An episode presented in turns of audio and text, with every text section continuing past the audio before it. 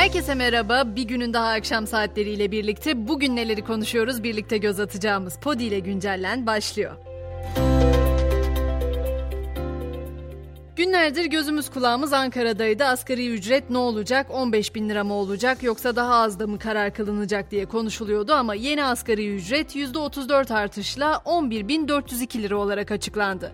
Bu da asgari ücretlinin sınırlardaki yaşamının süreceği anlamına geliyor aslında. Zira açıklanan bu rakam açlık sınırının bir parmak üstü diyebileceğimiz bir oran. Gündüz asgari ücreti konuşuyorduk. Akşamüstü bir anda Nuri Alço sosyal medyanın ve haber sitelerinin gündemine düştü. Hemen aklınıza gazoz sahneleri gelmiş olabilir ama öyle bir olay değil. Bu kez Nuri Alço Haliç Köprüsü'nde intihar girişiminde bulunan genci köprüden atlamaması için ikna etmeyi başardı. İntihardan vazgeçen genç ünlü oyuncuya sarıldı. O anda yaşananlar da an be an cep telefonu kamerasıyla kaydedilince video bir anda olay yarattı.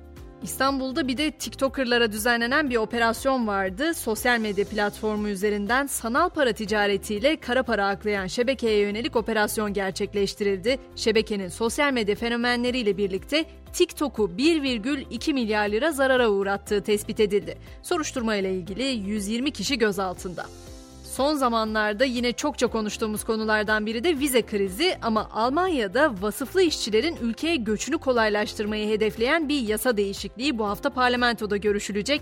Bu düzenlemeye göre de Almanya'ya turist vizesiyle gelenler bir iş bulmaları durumunda ülkelerine gitmelerine gerek kalmadan çalışma izni alabilecek. Bir de gündemden düşmeyen Titanic gizemi var biliyorsunuz. Titanic'e turistik gezi amaçlı dalış yaptıktan sonra kaybolan denizaltı için Atlantik'in ortasında büyük bir arama kurtarma operasyonu yürütülüyor. Denizaltının içinde 70 saatlik oksijen kalmış olabileceği tahmin ediliyor. Denizaltıda ise 5 kişinin olduğu artık doğrulanmış durumda. Dünyadaki yolculuğumuzda sonraki durağımız ise İtalya. Roma Belediye Başkanı Roberto Gualtieri, ünlü komutan Jules Caesar'ın bıçaklanarak öldürüldüğü yer olan Curia di Pompeo'nun da bulunduğu tarihi bölgeyi halka açtı. E ne diyelim, sen de mi Gualtieri? Estonya'ya geçecek olduğumuzda da yine dikkat çekici bir haberle karşılaşıyoruz. Estonya parlamentosu eşcinsel evliliğe izin veren yasayı onayladı. 2024'te yürürlüğe girecek bu yasa ve bu yasayla birlikte Estonya eşcinsel evliliği yasallaştıran ilk Baltık ülkesi olacak. Norveç'te ise hükümet büyük ve orta ölçekli şirketlerin yönetim kurulu üyelerinin en az %40'ının kadın olmasını zorunlu tutan bir yasa tasarısı sundu. Tasarı onaylanırsa ülkedeki 20 bin büyük ve orta ölçekli şirket 2028 yılına kadar yönetim kurulu üyelerinin en az %40'ını kadınlardan oluşturmak zorunda kalacak. Geleceğe yönelik konuştuğumuz yasalar güzel ama bildiğimiz doğruları bize unutturacak bilimsel gerçeklerden de söz etmek lazım. Tek bir bilimsel keşfin tüm insanlık tarihini baştan yazması çok sık rastlanan bir durum değil tabii ki ama Güney Afrika'da keşfedilen 153 bin yıllık bir antik ayak izi Homo sapiens yani o modern insanın bilinenden tam 30 bin yıl önce hareket halinde olduğunu ve Güney Afrika'da yaşadığını kanıtladı. Uzay aleminde de bildiklerimizi değiştirecek gelişmeler var. Biz güneşi en sıcak nesne biliyorduk ama güneşten daha sıcak bir nesne keşfedildi. Bilim insanları 1400 ışık yılı uzaklıktaki bir yıldızın yörüngesinde dönen bir nesnenin güneşten daha sıcak olduğunu tespit etti. Bu cisimler gezegenlerle yıldızlar arasındaki ilginç bir kategori olan bir kahverengi cüce olarak adlandırılıyor.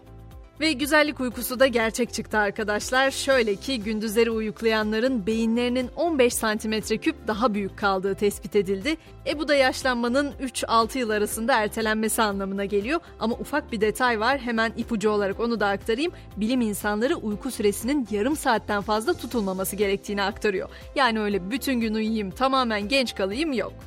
Artık spor diyelim. Anadolu Efes baş antrenör olarak Erdem Can'la 2 yıllık sözleşme imzaladığını açıkladı. İki kez üst üste Euroleague kupasının müzesine götürme başarısı gösteren ve bu dönemde takımının başında olan Ergin Ataman'ın da yeni takımı belli oldu. Ataman Panathinaikos'un yeni baş antrenörü oldu. Yunan ekibi başarılı çalıştırıcıyla 2 yıllık sözleşme imzaladı. Bu anlaşmayla ilk kez Türk bir koç Yunan ekibinin başında yer alacak ve bu deneyimi yaşayacak. Ergin Ataman bu imzayla böylece bir tarihte yazmış oldu. Ve Fenerbahçe ile Türkiye A Milli Futbol takımında forma giyen 18 yaşındaki Arda Güler Golden Boy ödülüne aday gösterildi. Arda Avrupa'da en iyi 21 yaş altı futbolcuya verilen Golden Boy'un 100 kişilik listesinde yer aldı. Biz de böylece güncellenin bu bölümünün sonuna geldik ama yarın sabah yine görüşelim isterim. Şimdilik akşam mottomuzu bırakarak noktalayalım. İnsanlar arasında kendi gözüyle gören ve kendi yüreğiyle hissedenler çok azdır diyor Einstein. Herkese güzel bir akşam geçirmesini diliyorum. Şimdilik hoşçakalın.